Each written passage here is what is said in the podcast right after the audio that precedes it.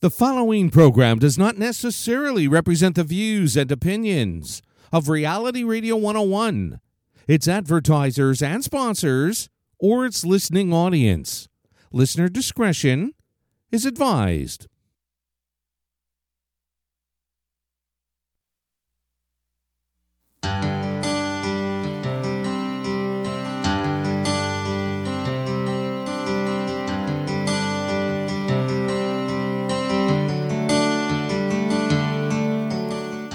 Welcome to the Urban Forestry Radio Show here on Reality Radio 101.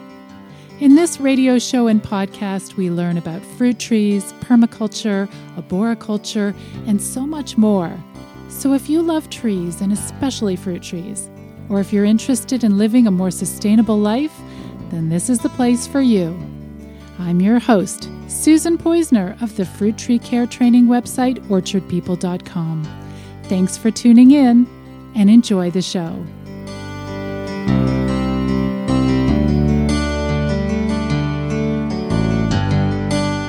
Welcome to the Urban Forestry Radio Show with your host, Susan Poisner. To contact Susan live right now, send her an email in studio101 at gmail.com. And now, right to your host of the Urban Forestry Radio Show, Susan Poisner. If you've ever grown a fruit tree, you know that fruit tree pests can be a real problem. They can attack the bark, the branches, or the foliage. They can eat plant tissue and weaken your tree, or they might infest the fruit, leaving behind a maggoty mess that you would just not want to eat. And there are lots of companies that would love to sell you pesticides that will help you kill those nasty pests. But the real question is maybe, why are those pests attracted to your fruit trees in the first place? And how can we nurture our trees so that they naturally become pest resistant? My guest on the show today is an entomologist and a regenerative agricultural consultant. And he says that fruit tree pests are only attracted to unhealthy trees. His name is Thomas Dykstra of Dykstra Labs in Gainesville, Florida. And I'll chat with Thomas in just a minute. But first, I would love to hear from you. If you're listening to the show live today, send us an email and we will enter you into today's contest to win a brand new book. It's called The Vegetable Gardening Book by Joe Lamp'l Essential Guidance for Growing Vegetables Like a Pro and the book is valued at $24.95. So, to enter today's contest, just send us an email right now with your question or comment, or just to say hi. Send your email to instudio101 at gmail.com. That's instudio101 at gmail.com. And do remember to include your first name and where you're writing from. I look forward to hearing from you. So, now, Thomas, welcome to the show today. Thank you, Susan. It's a pleasure to be on this. Um, I'm ready for your questions. I'm looking forward to this, and uh, and I guess we got an hour in order to create as much damage as possible. So, oh boy. Well, I'm ready to give you a good grilling, and I want to understand. Okay, why is it you're an entomologist? You should know what's going on in the little brains of those little pests. Why do pests attack fruit trees? Pests attack fruit trees and really any plant, so they would be categorized uh, together. So it's not just the fruit trees, but obviously this is about fruit trees, but they would be attacking it because they can actually use it as a food source. And I know that sounds funny, but you and I, for example, would not attack uh, an oak tree. Uh, we wouldn't go start gnawing on the bark and start eating the branches or anything like that because we do not gain any nutrition from it. So the insect is only going to attack something that it can gain nutrition from, something that it can consume, use as an energy source, uh, digest.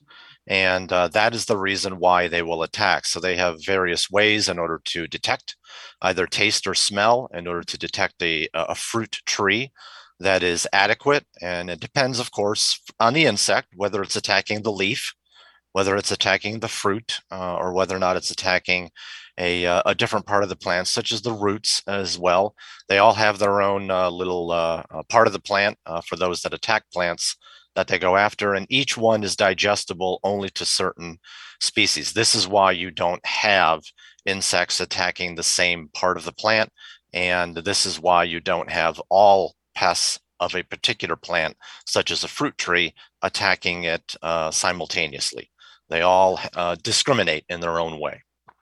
Okay, so why then is it important for us to differentiate what type of digestive system each of these insects have? The digestive system among most insects, uh, at least the ones that are attacking plants, is what you and I might consider to be a simple digestive system. Simple in the sense that they do not have the complex uh, enzymes that can digest uh, various parts of the plant tissue, and therefore they are going to be rather limited into what they can attack. Digestion is something which uh, is, because it's a simple system for them, they need to be able to digest it. And therefore, a plant that is already partially digested, that is unhealthy, is going to be attractive to them because it is partially digested. It's going to be much, much easier for them to eat. Uh, so they're going to be interested in going after that which can be taken into their system and digested. It's the same thing, for example, if uh, if we find ourselves in a hospital and they they put an IV into our arm, we cannot put uh, a piece of pizza uh, in the IV. We cannot put a burger in the IV. That's something that cannot be taken into our blood system, but we can take uh, various sugars and amino acids and use that as nutrition in an IV uh, because that's something that's appropriate. It has to be broken down in order for us to be uh, to be um, uh, transporting it in our blood and for us to take it in our blood. That's not the case with our mouse and our stomach. Uh, digestion will occur there, and therefore we can assume that that pizza and uh, that burger that I talked about before. So with the insects, they need to be able to digest it, and they will not do so unless uh, it is amenable to the digestive system. Otherwise, they will uh, literally starve to death. Hmm. Okay, so I know that uh, insects are categorized partially by their digestive system. There are chewing insects, or for instance, sucking, sucking insects. Let's take one of those and look at how they digest and how that limits what kinds of plants they'll attack. Okay. Uh, the limitation, uh, the main one uh, that I uh, usually refer to and, and, is considered to be among the lowest uh, level of insect digestion are the aphid group. And they have the only they only have the ability in order to suck certain fluids, usually from, let's say, the phloem tissue or the xylem tissue of the plant, where most of the digested um, nutrients can be found. So you'll have sometimes uh, monosaccharides and disaccharide sugars in there. You'll sometimes have amino acids in there, and sometimes you'll have some small proteins, something that is easily digestible. The aphid is going after uh, something like that. Its digestive system actually is set up uh, to uh, filter out and pull in uh, those nutrients. And it's not something that you'll find, for example, among a more advanced insect like a grasshopper, which can take in uh, a lot of different things and uh, digest them fairly well as far as an insect is concerned. The aphid, though, is very, very limited. And so, because of that, you will find them only going after uh, very weak trees uh, very weak fruit trees, whether they're attacking, uh, you know, one part of the plant or the other. That's generally what they do, and that's a, a limitation in part based upon uh, their digestive system. So basically, uh, aphids, which you you know you definitely get a lot of them on fruit trees, they want pre-digested food. They're not going to work too hard to get through the plant tissue of a healthy plant. They just want those sugars easily available. Am I am I restating that correctly? Yes, uh, the sugars is actually not what they're going after, but sugars are part of it. So a lot of the sugars that come in, uh, they do. Every organism and every insect is going to need sugar. That's really our main energy source, and they will also be consuming a little bit of that sugar. But most of the sugar comes out of the back end of an aphid and uh, that is known as honeydew. And if you have ever uh, maybe gone into the i don't know the dentist office for a couple hours and you happen to park your car underneath the tree and you come out and your car is all sticky and you think to yourself how did this happen and that just means that you parked it under a tree that is being attacked by specifically Homopterous insects, including aphids and others. And they are uh, taking the sugary fluid, passing it out their back end.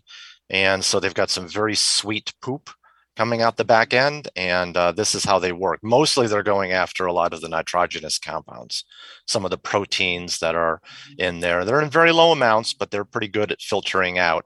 And uh, that is their job. Uh, that is their job. Okay, so we got a quick email here from Stephanie from Kansas City. Stephanie says, Hello, please enter me for the drawing of Joe Lamp'l's book. Love your show. Thank you, Stephanie. That's great. And I think we have another quick email here, another hello from Ray. Okay, this is from Ray from Detroit, Michigan. Hello, Susan. Just writing in to say hello as I am an avid listener. Is your guest from Gator country? Ooh. Hey, do you have any friendly neighborhood gators in your neighborhood? Yeah, it uh, will not take long in order to find one. All you got to do is walk out, and uh, it uh, you can find one. Sometimes you get surprised, uh, but we do have gators in a lot of the um, uh, the waterways. Uh, we do have some on near campus, the University of Florida, which of course is our mascot, and obviously I think part of the reason why he's uh, mentioning that. Uh, mm. But yes, you can find gators. We have seen live gators uh, walking around, and uh, we have also seen them in the water as you're walking around campus, and uh, pretty much in any water, um, whether it be a, a, a, river or whether it be a lake, uh, you can usually find gators. So yes, very very common down here. Wow. Wow. So no wonder you're not too worried about fruit tree pests. You've got bigger issues to be concerned about. so um okay. So let's go back to different types of insects and how they will attack the tree. There are also so you start off usually when you talk about you talk about aphids. Let's talk about sucking insects. Um, is there a difference there? There is not as much of a difference. Uh, aphids are sucking insects. And so when I refer to sucking insects in general, uh, which I do in some of the charts that are out on the uh, the internet right now.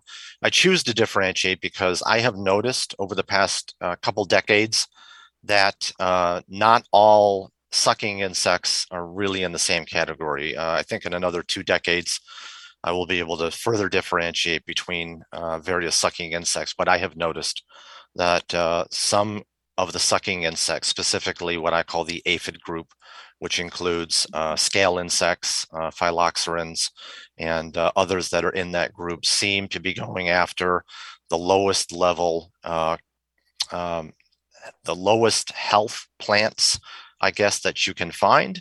And then once you move up to, let's call them higher sucking insects, and now I'm talking about uh, the leaf hoppers, the stink bugs, um, you know, the lantern fly, uh, which is going on up in uh, the northern part of our country.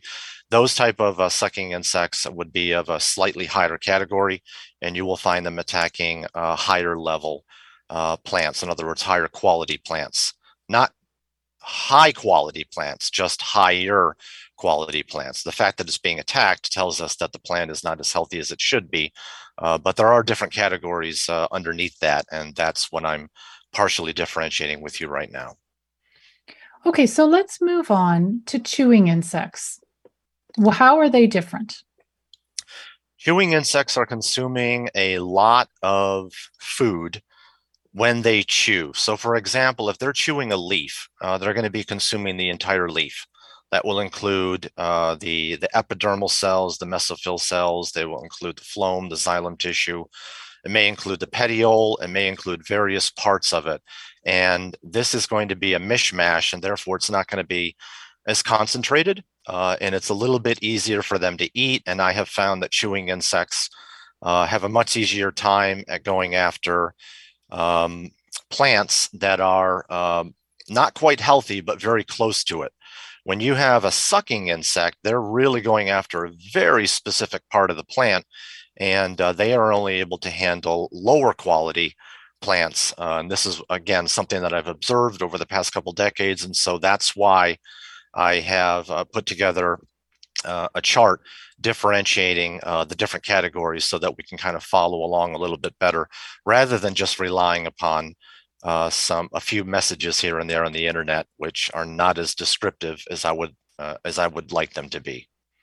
So, in the video version of this episode, I'll put it on YouTube and I'm going to include your chart. And it's going to show uh, aphids sucking insects or the higher level sucking insects chewing insects. And it's going to compare what type of plant it, they attack. So, tell me a little bit about how you have uh, laid out this chart. It's related to Brix um, can you tell us a little bit about what Brix is? Sure. Brix is a measure of the dissolved solids um, in a given sample of liquid. So it began. Uh, it is very predominant in the in the wine industry. Uh, the grape industry used them a lot in order to measure the uh, dissolved solids, which generally speaking is the sugar level, uh, because most of the dissolved solids in uh, in a citrus tree down here in Florida are going to be is going to be sugar. Most of the dissolved solids in a grape uh, is going to be sugar, and so this is why you'll find on the internet uh, that Brix and sugar are synonymous. And generally speaking, I just speak in them as being synonymous. If you're going to split hairs, though, they're not exactly synonymous because there are some other dissolved solids in there. They're a minor component, and it's not something that most people worry about, but some people uh, will bring up. Uh, so just be aware that it's not a total uh, measurement of sugar, but predominantly speaking, for the purposes of agricultural consultants, uh, it really is a measure of, of sugar. And so the Brix levels is, for all practical purposes, a measure of sugar. And taking a look at the Brix levels in a plant is something that gives us an idea of how healthy it is. Why do I say that?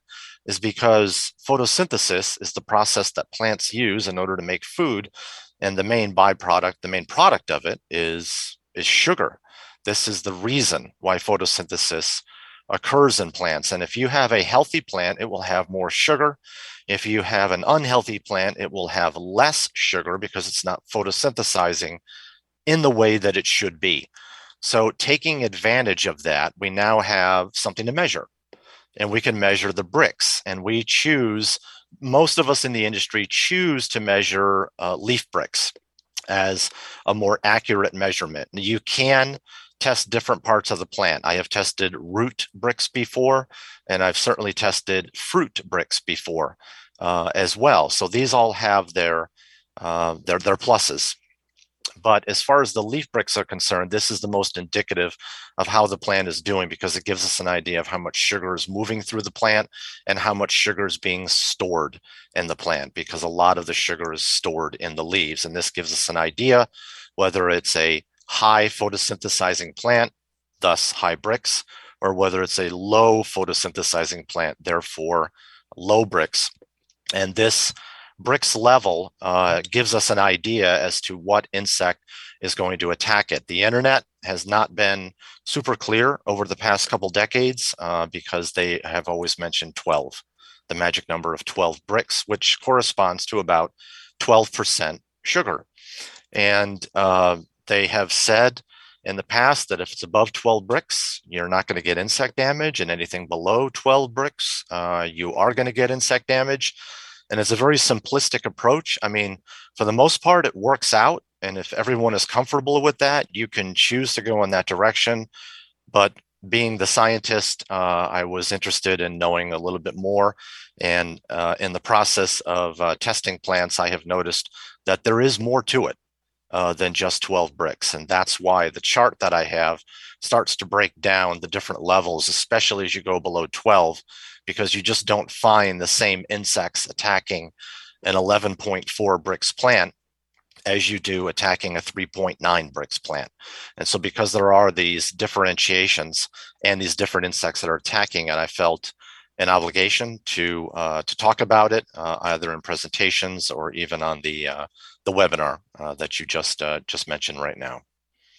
Okay, so we're talking about Brix, and a lot of the listeners to the program today are going to say, "Well, how do I even know what the Brix is of my fruit tree? Can I look at the tree? Can I see, well, this is a healthy tree. It's got green leaves. It looks good. It must be high Brix. Is there a way for home growers to be able to measure the Brix of their tree? Yeah, you can look at it. If you're that good, uh, it's difficult in order to differentiate between, let's just say, for example, you know, 10 Brix and 11 Brix. Something like that is not easy for the eye to tell. But yes, you can clearly see the difference between an 11 Brix tree and a three Brix tree.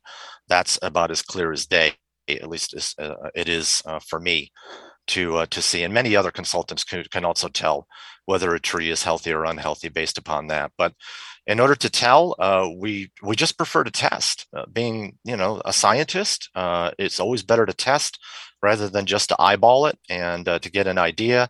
And so, in order to do that, if we're going to go after leaf Brix, uh, which generally we do, uh, we are going to take a leaf, if not several leaves, depending upon the size of the leaf, and we will crush uh, the contents of that leaf. And this can be done in a uh, a lot of homeowners use a garlic press, uh, which is relatively small, doesn't hold a lot.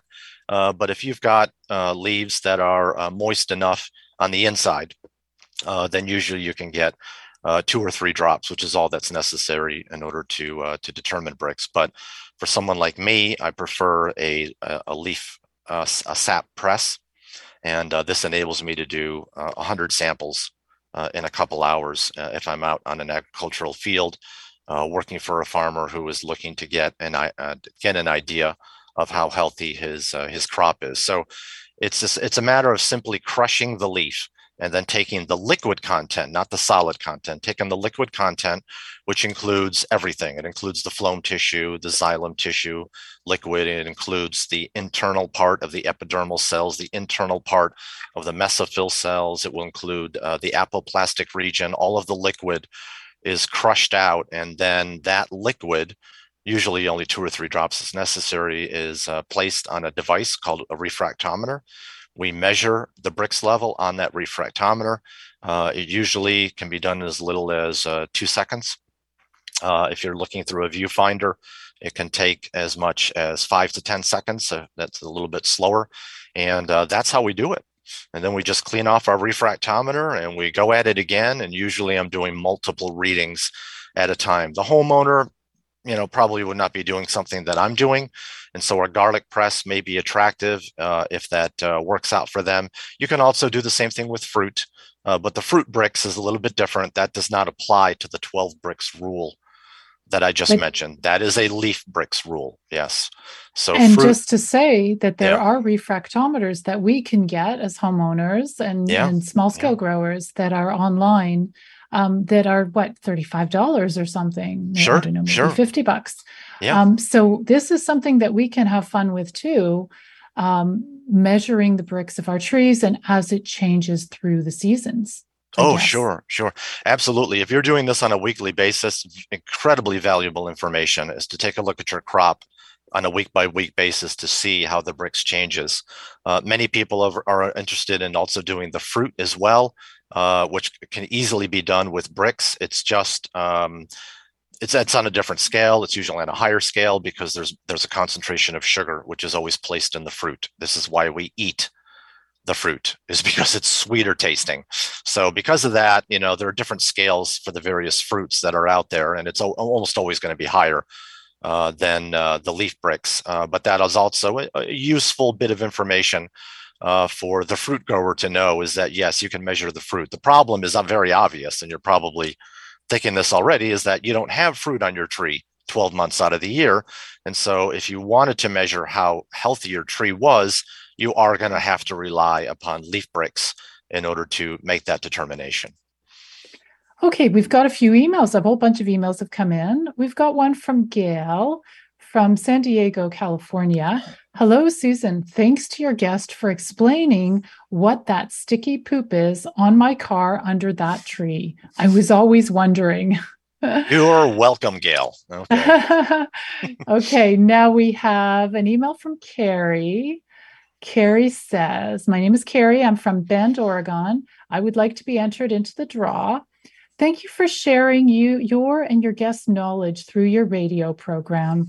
Thank you so much, Carrie. I love uh, the fact that you're able to share it with me because I have fun on this show, interviewing fabulous people, and I love to share my passion with with my listeners. Okay, now we've got another question from Carrie. How do I see that chart you're talking about on my computer? So, Carrie, I am going to have that chart um, in the video version of this podcast. Um, and I will put it on the show notes for the podcast too. But I, that's a great question. So I'm going to ask you, Thomas, can you describe the chart and tell us what, what people see? Okay. Um, so if there's a replay of this uh, and you have the chart in front of you, you'll be able to follow along. So right now, I'm just going to have to get into your imagination. Uh, but the chart has four different categories uh, listed from one Brix up to 20 Brix. The reason why I stop at 20 Brix is because it's virtually impossible in order to break 20 Brix on the leaf. It is not impossible on the fruit. There are lots of fruits uh, that can be in the uh, in the 20 region. Uh, so that's not uncommon at all. But for leaf Brix, it really doesn't go above 20. And so these four different categories are broken down so that people can understand how healthy a given plant is. The first category, that I have is between one to two Brix. In the one to two Brix region, these are plants that are, of course, they're unhealthy. I think everyone knows that based upon what I've said thus far.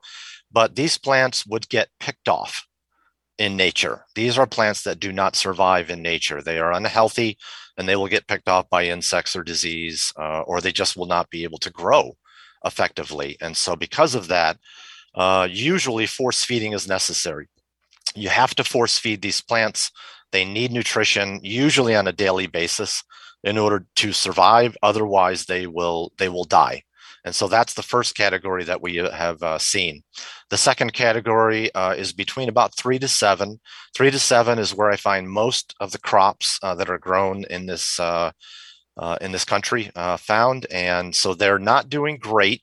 but these plants do have a fighting chance, and a lot of these plants look okay. They don't look that bad. So if you go out into a field, you will see a lot of these three to seven Brix plants that are doing all right, but sometimes they're being attacked by disease and, and by insects, and uh, they're going to need uh, some help. And so, usually, the farmers, for example, would be feeding them at probably at least once a week, uh, depending upon where they are uh, in that region. The next region is about from 8 to 12. And in that region, uh, at that point, uh, health really starts to become evident. And the plant becomes so healthy that it actually develops a very good insect resistance. And a lot of insects will no longer be interested in a plant once it gets between about 8 to 12. And there are various insects that will literally fall off the plant or stop feeding when a plant uh, is reaching 8, 9, 10, 11, uh, and, uh, and 12 Brix. This is what I call a sword and shield uh, because the plant can defend itself very well against uh, these pests if it is attacked, and sometimes it can be because it's uh, not as high as it, as it, as it should be, uh, but they've usually got some defenses and they can probably handle themselves uh, pretty well. And then finally, the last category is 12 and up, uh, where we uh, what what I say is that food is now produced. Food being meaning food that you can consume that will lead to a long, healthy life. So I'm not talking about snack food. Uh, that's food that fills the stomach. It's temporarily um, there, but as far as uh, good healthy food you're going to want something which is uh, going to be 12 and above. I prefer to tell people is that you really should be shooting for 14 Brix because there are some fluctuations uh, at uh, either the time of the day or sometimes during the season where the Brix can change easily uh, two Brix at a time. And so if you're shooting for 14 bricks and you shoot down to 12 you're still going to be in good shape. Uh, but there are issues like if you're st- if you're going into fruit production and your uh, Brix levels are at nine, you're probably going to be in trouble because a lot of that, even though that's a pretty good level, a lot of the sugar will be taken into the fruit and then uh, not that, that much will be left and the tree will start to suffer unless it can pick up photosynthesis and uh, do that. So usually we're looking for a good healthy tree as it goes into the reproductive phase. 14 uh, is a good number to shoot for. Certainly it can get higher Uh, there are lots of uh, trees out there that are higher than 14 Brix, but if you're hitting 14, you're going to be in good shape as you go through this. So those are the four categories of the chart uh, that I have. Gotcha. Okay, so a few quick emails here. We've got Kyle who writes Susan, does your guest have a website to recap all of this? And Kyle is from Toronto, Ontario. Toronto. Kyle, I've been there many times myself. I grew up in Rochester, New York. That was only a three-hour trip around so Lake Ontario. are you are you in Ro- I have to interrupt. Are you in Rochester? No, not right now. I grew up in Rochester. So did I. Uh, in New York no City. way. Yes, I What? grew up and was born in New York, and then I immigrated. Well, not immigrated, but I moved to Rochester, and I ended up uh, before I immigrated to Canada, uh, living in Webster, New York, for many many years. Yeah, my brother still lives in Webster, New York. I grew up in Henrietta, New York, Yep. and um, familiar with all the suburbs around there. I didn't actually grow up in the city of Rochester. We were in the suburbs, mostly in Henrietta. Uh, but yes, that's where I grew up. That's where I spent, I guess you could say, the first uh, until I was 22 uh, when I Wow. uh, graduated um, from Cornell and then came down to Florida and have been in Florida ever since. Oh, we'll have to talk. Thank you, Susan, for that. Didn't mean to interrupt All you. right. that was Gary in the studio. So, yeah, so a website or some resources for people um, who are interested in learning more about what we're talking about today. Yeah, the website uh, is not going to be that descriptive. Uh, for many people, many people are usually shocked when I mention this, but I have been an industrial entomologist uh, my entire career. All of the research that I do is proprietary. I don't publish. I don't have that information available. And so, because of that, that becomes a little bit problematic. However, uh, I've just become affiliated with uh, AEA, Advancing Eco Agriculture. Uh, they have been familiar with what I've been doing for a long time, and they asked me if I would do some webinars. So the webinars are are are coming uh, fast and furious right now. So already I've got, uh, I think we've got six webinars uh, which are online right now, and I've also got a number of podcasts. Uh, and when I'm finished with this, I guess we'll have uh, Susan Poizner's uh, podcast too.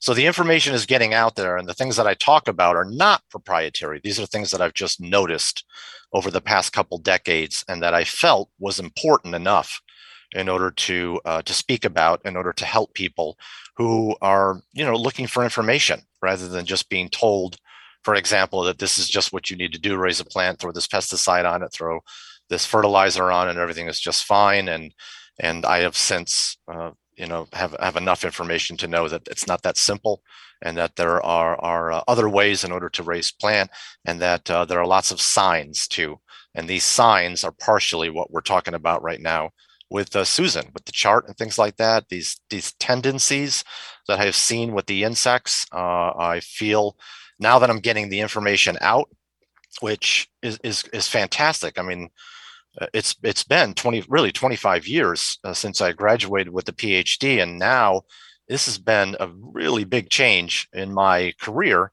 because once these webinars came out they became popular and I realized that there was a need a desire in order to find this information out. And so what can I say? Uh, I feel okay if this is what people want to hear, then I'll go ahead and uh, and and and talk about some of these details in order to help not only the backyard fruit grower, uh, but also as many farmers as I can uh, in this uh, process. And so uh, that's been kind of what I've been doing easily for the past year and a half. Thank you so much, Kyle, for that excellent question. And um, that's how I found out about Thomas by uh, finding one of those wonderful webinars. Very much worth looking for. So thank you, Kyle.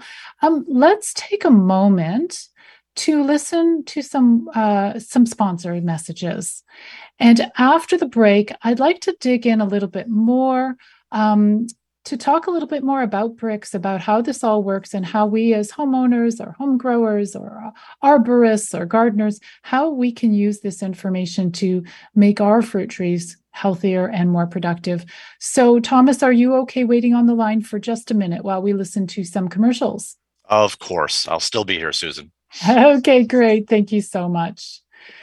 All right. Well, you're listening to the Urban Forestry Radio Show and Podcast brought to you by the Fruit Tree Care Training website, orchardpeople.com. This is Reality Radio 101. And I'm Susan Poizner, author of the Fruit Tree Care books Growing Urban Orchards and Grow Fruit Trees Fast. And we'll be back right after the break.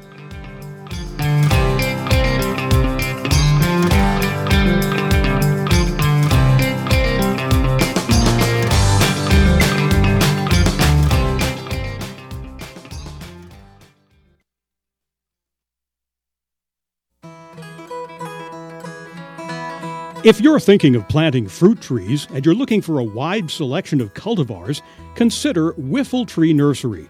Our 62 page full color catalog includes over 300 varieties of fruit and nut trees, berries, grapes, and other edible perennial plants. Not only that, in our catalog, we help you through the selection process with tips and advice about all aspects of growing fruit trees. You can learn about adding nitrogen fixing plants, rootstock choices, and even about planting a windbreak if you have a windy site. We're a one stop shop as we sell fruit tree care books, pruning tools, organic sprays, and natural fertilizers. We're located in Elora, Ontario, but we can ship all over Canada. Call us at 519 669 1349 to order your catalog. That's 519 669 1349. Whiffletree Nursery. Call us today.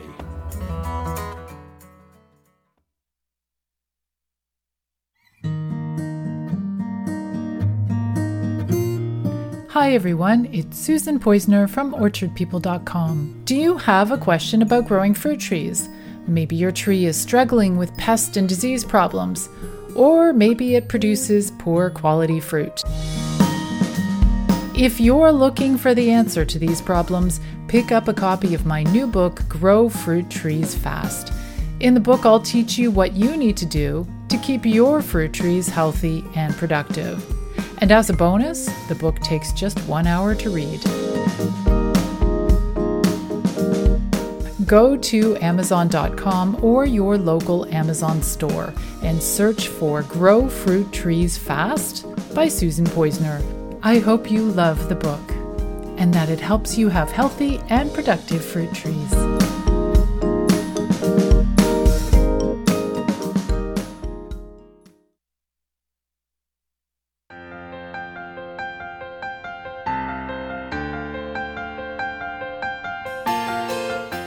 If you're listening to this show, you are passionate about fruit trees. But do you care how your trees are grown? Silver Creek Nursery is a family owned business, and we grow our fruit trees sustainably using only organic inputs. We stock a huge range of cultivars, like Wolf River, an apple tree that produces fruit so large you can make an entire pie with just one apple. We also carry red fleshed apples, like Pink Pearl, as well as heirloom and disease resistant varieties of apples, pears, apricots, cherries, and more. We ship our trees across Canada, and we can also supply you with berry canes and edible companion plants to plant near your trees. At Silver Creek Nursery, we grow fruit trees for a sustainable food future. Learn more about us at silvercreeknursery.ca.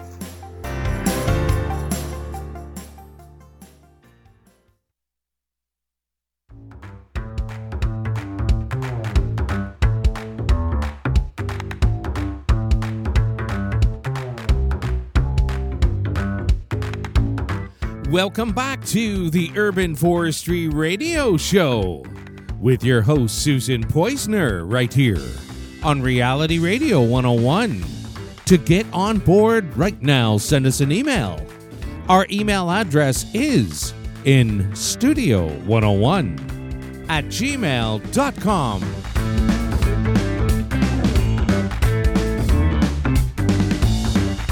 And now, right back to your host of the Urban Forestry Radio Show, Susan Poizner.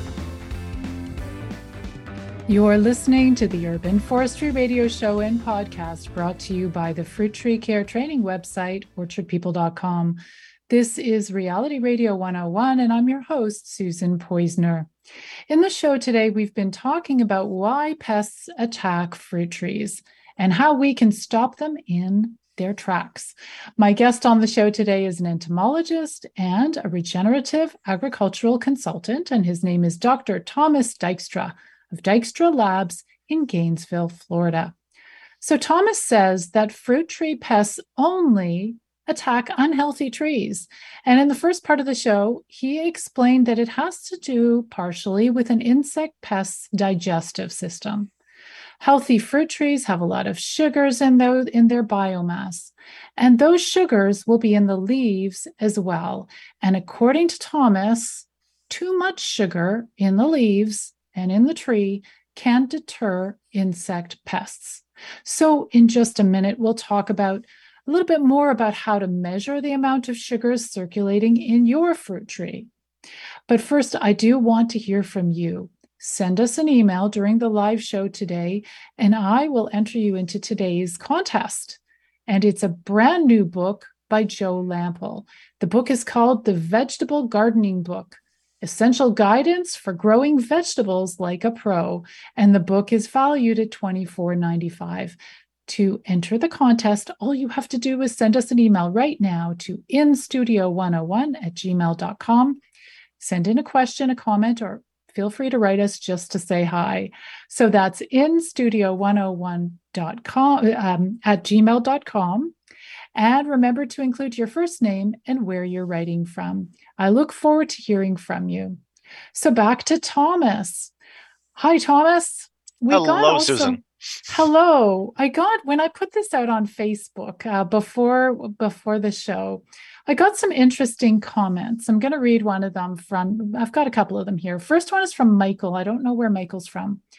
Michael says, "Interesting. I have not tested the leaf Brix on my fruit trees, but I assumed the opposite. So the opposite that, anyways, I'll read on." I noticed that Japanese beetles love to eat leaves, for trees that produce high Brix apples. Honeycrisp is their favorite. That's what Michael says. So, how would you um, answer that question? Uh, test, test, test, test. Uh, so, if you have uh, Japanese beetles attacking the apple tree, I would test uh, the leaves, uh, especially the leaves maybe that haven't been attacked yet, because they're pretty good at, uh, at taking a leaf down to nothing. Uh, but there should be a few available leaves and you should be able to test them and that will give you an idea. And you will find that the Brix levels are uh, going to be uh, well below 14. You will not be dealing with a ha- with a healthy apple tree at that time. So when you mention high Brix, I do need to differentiate because the apples will be higher. The apples can be higher than 12. Uh, they're not attacking the apples, mind you. They're attacking the leaves. Uh, so if you have a lower Brix fruit, uh, then usually uh, other insects will come in and attack that. But we are talking about the Japanese beetle now.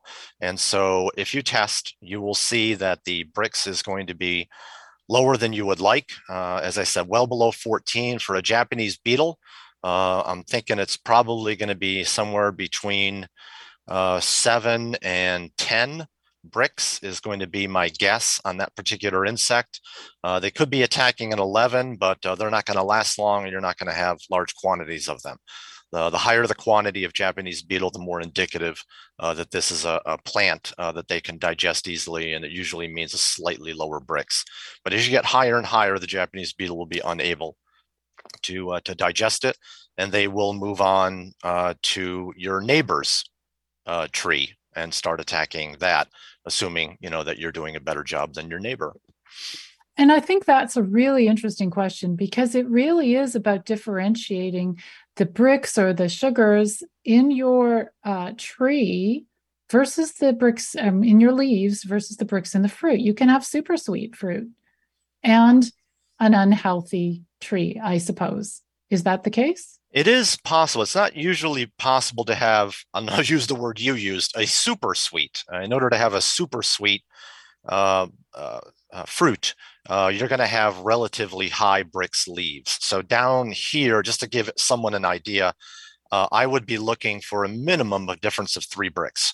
So if I'm going to be dealing with 18 Brix oranges down here, you're probably going to need about a 15 Brix leaf in order to feed that orange. So I'm looking for at least three. More is fine. Uh, it's not an issue. Certainly, I've had many orange trees uh, where you'll have a difference of four or five um, uh, Brix levels.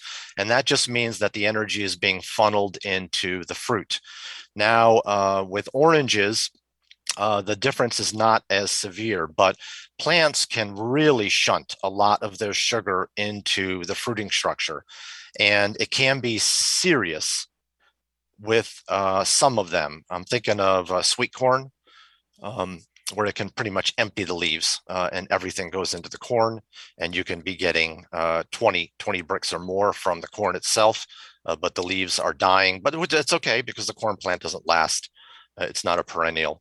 Uh, but on the other hand, you do have some plants like the grapes, which are problematic because they will shunt a lot of uh, sugar into the grape. And usually the farmer is looking to get about 24 Brix. 24 Brix is what uh, you're looking for when you're making wine. So most of the um, most of the wine growers will pick once they've reached 24 Brix. 25 Brix is nice and they can get to 26 or 27. But if usually got a minimum of 24 Brix from the grapes itself, then they will start collecting it. The problem is, is that if the tree is not healthy, it will not be able to sustain that sugar level. And the leaf Brix will go down, down, down to the point where it can actually kill the, the vine. And so there are cases where you can easily have a 20 Brix or higher, but a five Brix on the grape leaf and that's usually a sign that the uh, the grape uh, vine is in trouble when you have that kind of disparity uh, between the two. So I guess I'm kind of giving you a little bit, may, maybe more than you need to know, but I'm also trying to, to let you know that there is a difference between leaf Brix and uh, and fruit Brix, and that uh, all of the sugar is made in the leaf, but eventually it has to get to the fruit, and it's that process. If it's healthy, uh, the the plant will do fine. It'll be able to shunt the uh, the the, uh, the sugar there, and it'll still have enough to keep a healthy leaf, especially if it's going to be back next season, uh, such as the grapes are.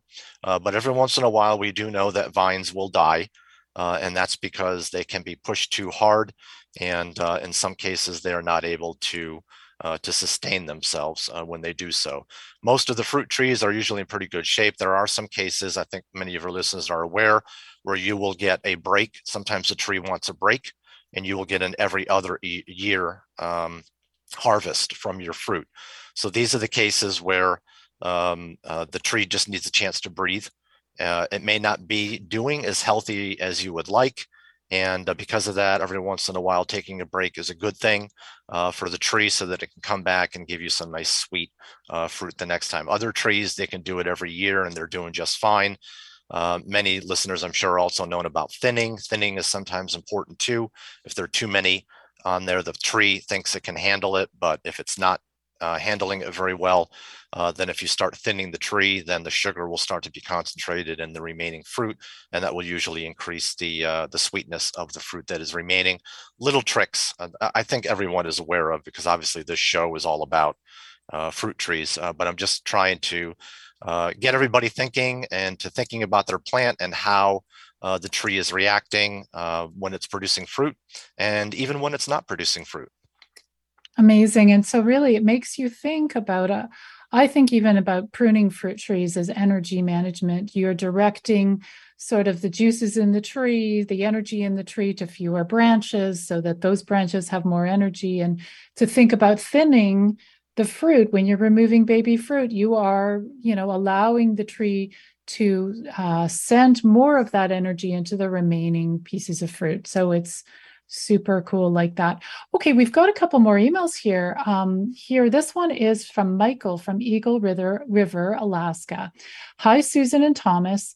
Do these concepts apply to invertebrates such as slugs and snails?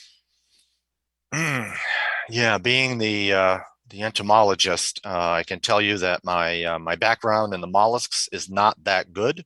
So, from what I have noticed, um, I have not seen a lot of uh, snails in my uh, travels, but when I do see them, um, they are also attacking unhealthy plants, from what little I can see. Uh, they prefer mushy stuff. Uh, so, the plant's got to be pretty mushy in order for them to eat it. I don't really see, um, in my experience, a lot of the snails going after relatively crisp um, plants and leaves. It's usually uh, some weakened spot, and then they start uh, going after that soft spot, and then uh, obviously things uh, can escalate uh, from from there. So, does it apply to mollusks? Um, I'm not an authority on them, so even though I'm not an authority, uh, I can offer you my opinion only. And so my answer is yes. I do not see snails attacking healthy uh, trees, whether they be the citrus trees that we have down here or some of the other places. I have not seen it myself, but I don't have enough background in order to certainly give you a chart or anything like that uh, explaining what is going on in the mind of a, uh, a snail. In the little mind of a snail. Um, you wonder what he what that he or she is thinking about that snail. Anyways, um, okay. And Michael writes us again with another good question. How I love this. How quickly can the Brix levels change from unhealthy to healthy or vice versa during the course of a season? During the course of a season, that depends upon too many factors. Um, and because it depends upon too many factors, there is no set amount. So uh, let me tell you about a quick example and you, let me tell you about a slow example. A quick example is if you have a low Brix plant, let's just say it comes in imaginary number 4.6 Brix, you know you're in trouble. You have an addendum that you want to put on. I don't know what it is. Make it up. It could be a mineral, maybe it's short cobalt. I don't know. So you put down some amendment onto the tree. Go back and measure that tree after you put it down. So you measure it before and then you measure it after. And within, um, you, sometimes within a few hours, but usually I tell uh, within 24 hours, uh, test that tree to see whether or not it liked the amendment. It will tell you that fast. Within 24 hours, the tree will tell you. So if you're at 4.6 Brix and then you go back and measure it 24 hours later and it's at 5.9, that's a pretty big jump for 24 hours. And that's just telling you that the tree liked what you put down. That's all that it's saying. Now, some of the listeners are saying, well, 5.9 doesn't sound healthy. Yeah, I get that. But you're trying to go in that direction of getting up to ideally 14 Brix. And so you're doing that right now. You put an amendment down. I have talked to some people who put an amendment down and they'll get a jump of two to three Brix.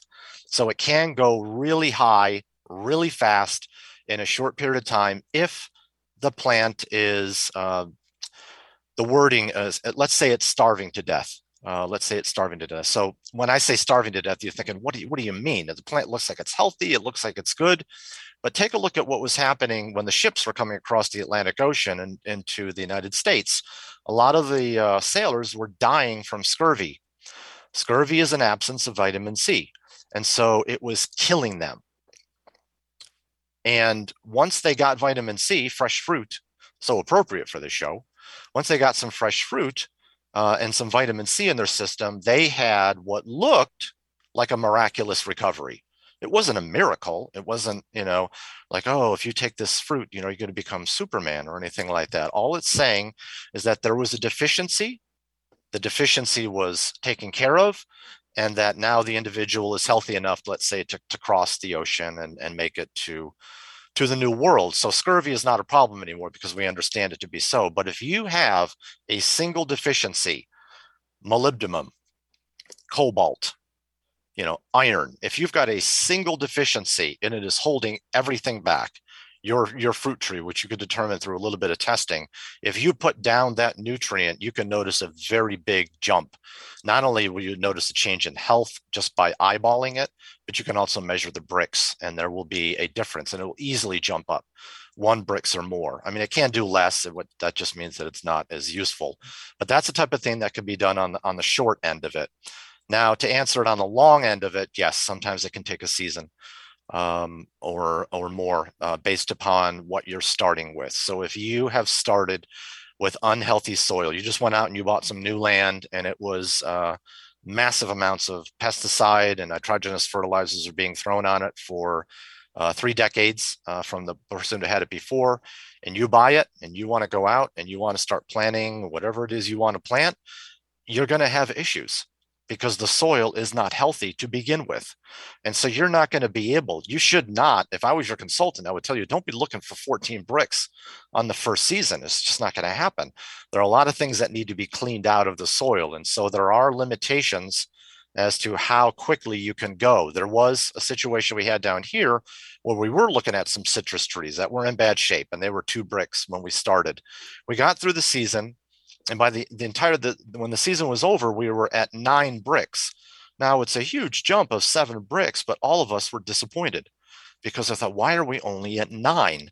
And then we found out that the farmer was spraying pesticides without our knowledge and therefore compromising the very system as we were trying to put various nutrients down in order to help these young citrus trees.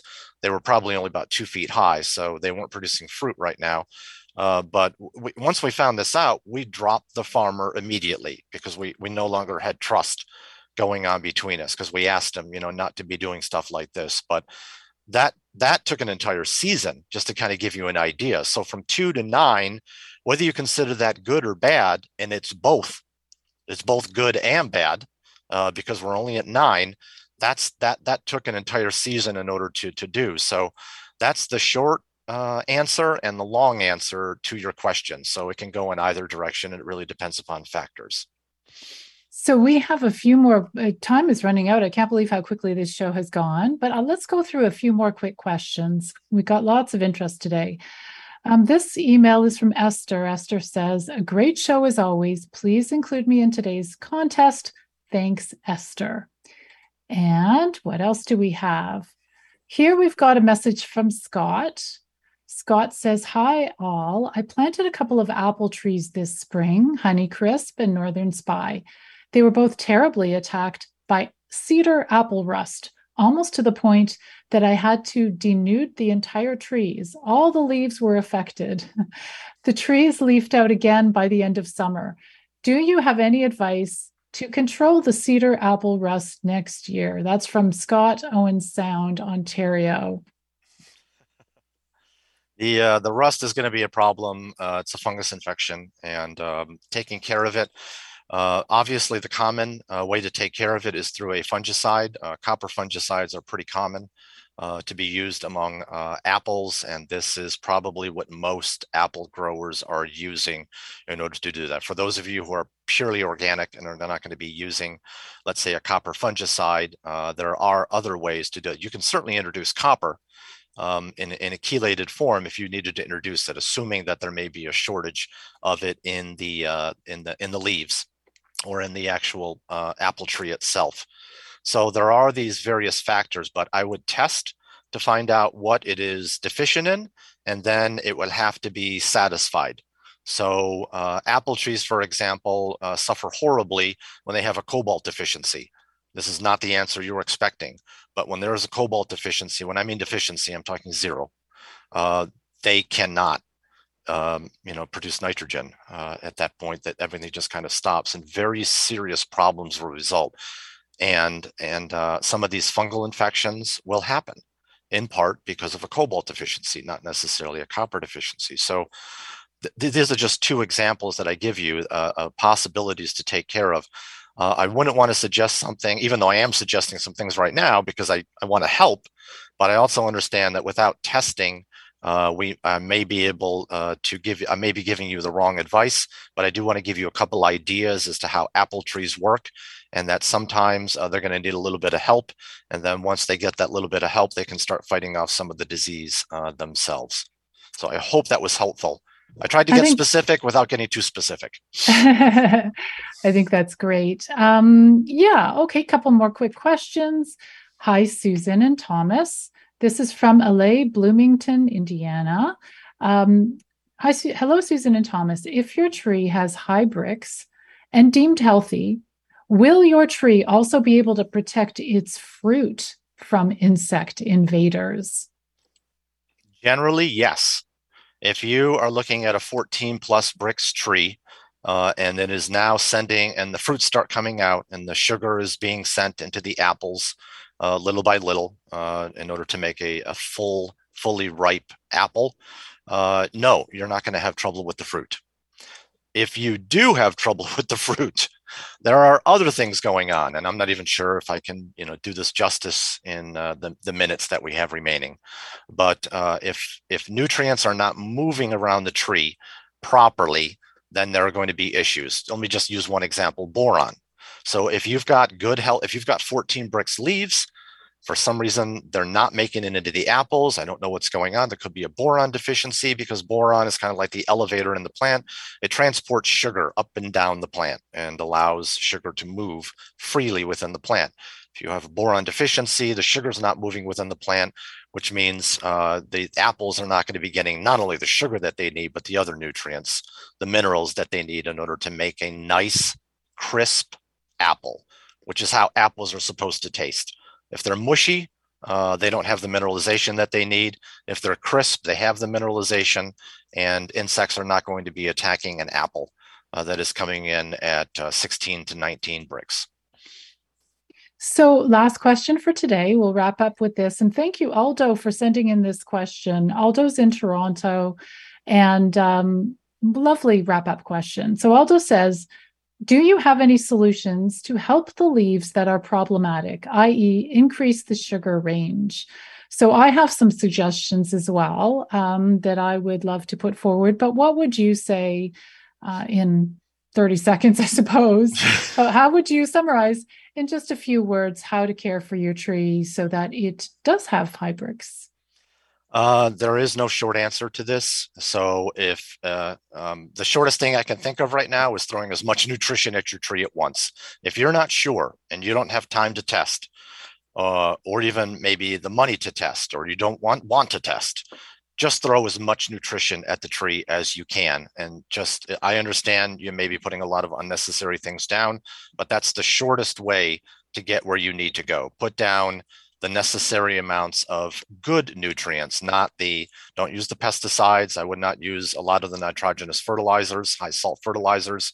I would definitely be leaning towards the met the hundreds of nutritional supplements that are out there and available for many of the plants. Uh, most of them, most of them will do you good. Most of them will do you good. So I want to refine that just a little bit. So what you're saying, yeah. So what you're saying is give the tree some loving. It needs loving, right? Yeah. But the problem is that if it's a home grower that doesn't really know and goes to the uh, garden center and just grabs a whole bo- bottles of this and bottles of that, you can actually really damage your soil like permanently. So I have some gentle you know, and I have some gentle suggestions that you can throw nutrition at the tree. I would say to listeners, go back to episode 69 of the Urban Forestry Radio Show and guess who my guest was? John Kempf, who you know very well. Um, so, John Kempf in that show talks about fruit tree foliar sprays, a great way to throw nutrition at your tree in a way that it can um, boost photosynthesis and create its own nutrition to support it. So, that is a beautiful way to boost nutrition for the tree. And actually, what people do with these holistic foliar sprays is exactly what Thomas said. You do the Brix before the spray when it looks a little sad. You spray and you come back the next day and you check again. I haven't done that yet with the bris with the uh, refractometer, but I can see the following day that the leaves of the trees get greener and the tree looks so much happier. Um, I also want to suggest to people go to orchardpeople.com slash sign dash up, sign up. So orchardpeople.com slash sign dash up. And I have, if you sign up for my mailing list, a free ebook that you'll get, which give you some great ways to fulfill your tree's needs in many ways, including nutritionally. So whether it's giving it compost and at what time of year to do that. Um, so grab that book. I think that will help too. And of course, I've had so many awesome experts on my show, like Thomas, who have talked about mulches and all sorts of uh, fertility management. So check out those shows too. Thomas, you are amazing. It is so fun to talk to you. And it's so exciting to have this different look at fruit trees and plants and how we can protect them from pests without, you know, spraying them with really toxic sprays is that something that you have strong feelings about? How you know people rely on these sprays by killing the pests? I have strong feelings about it because i know uh, that if you test the Brix and then you spray it with a pesticide and then you retest again the Brix goes down. So yes i have strong feelings about that. We have we we can document it. We know that the pesticides are not helping uh, the tree when we spray them and we test it with Brix. So I didn't mention that, but uh, but absolutely, you can you can go in the other direction too. If you give the tree something that it doesn't like, it will also respond, and uh, some of the uh, uh, things that it will respond unfavorably to are many of the pesticides that are out there. And the other thing that I want to just say is um, I love your idea of us taking a more hands on approach to actually monitoring our trees. I love that idea. I hope some of the listeners will try and keep us posted. Testing the Brix, do a little graph, see how things go, and write us at info at orchardpeople.com. I'd love to know, and I'd love some follow up on how people do with it. Um, thank you so much. Our time is pretty much up, Thomas. But we have I a book though to give out. again. I don't mean to interrupt you, but we have a book to give away. We have a contest. Oh my gosh. And Gary is allowing us to stay on the line for a couple more minutes. Gary, yes, who's the winner? Okay, so here's what we're gonna do, uh, Doctor Dykstra. What we're gonna do is I'm gonna I put all the names in a bucket. I'm gonna shake that bucket. You'll be able to hear it. Tell me when to stop, and then I'll pull out a piece of paper. Okay, are we ready? I'm ready. Here we go. And stop. All right, let's see what we have here. If it's my name, this is going to look really bad, Gary. it looks like Stephanie D from Kansas City, Missouri. So there we go. Congratulations, Stephanie. Congratulations, Stephanie. Sorry about the ringing phone in the background. Um, that is wonderful. So, Stephanie, we are going to write you and we will get you your copy of the vegetable gardening book by Joe Lamp'l, who everybody is really excited about this book. This is a wonderful new book. So, congratulations. I also want to flag, I love it when uh, people write me in between shows. So, I also want to say thank you um, because I got a lovely email this month from Carl from Milwaukee, Wisconsin. And he wrote, he said, Hello to Susan. Enjoy this coming long weekend holiday. Get out there and plant, prune, or eat some fruit. Isn't that good advice for anybody, right? You want to have a good day, do one of those things, right? So, thank you so much, Carl, for writing. Thanks, everybody who participated in the show today. Thank you, Gary, for giving us an extra few minutes. You're welcome. and thank you so, so much, Thomas, for being on the show. And I hope you will come back again. I'd be happy to do so, Susan. Thank you. Okay, take care. So that's it for today's show. Wow. Thank you for tuning in. Um, if you want to go back and listen to this show again, and you may well want to do it because it's been so packed with information, all you have to do is go to orchardpeople.com slash podcasts. And if you want to see a video of this podcast, hang in there a couple of days and go to the Orchard People YouTube channel. I'm going to take some information, some images, and those um, graphs that we have from Thomas. I'm going to put them in a video. And so it'll help us visualize what we've talked about today. So that's on Orchard People's YouTube page. Finally, if you really want to learn how to grow fruit trees and you don't have a lot of time, grab a copy of my new book, Grow Fruit Trees Fast. You can read it in just under an hour. So to purchase your copy, visit orchardpeople.com slash growfruit or search Grow Fruit Trees Fast in your local Amazon store. So that's all for today, everybody. Thanks so much for joining me. I hope you will come back again next month. We've got another great topic and another great guest. Take care, and I'll see you next time. Bye for now.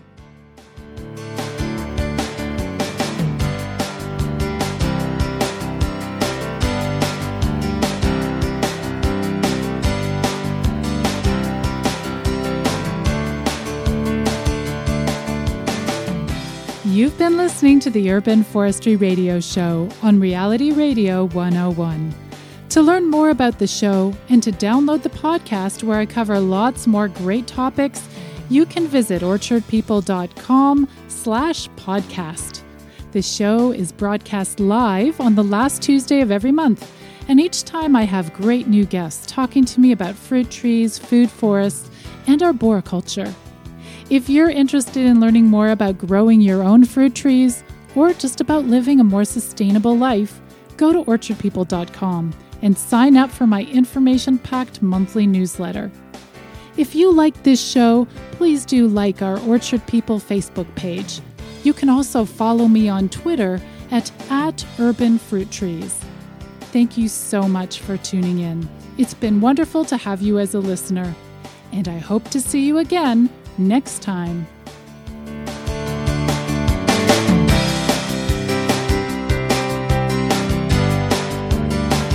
Thank you for listening to the Urban Forestry Radio Show with your host, Susan Poizner, right here on Reality Radio 101.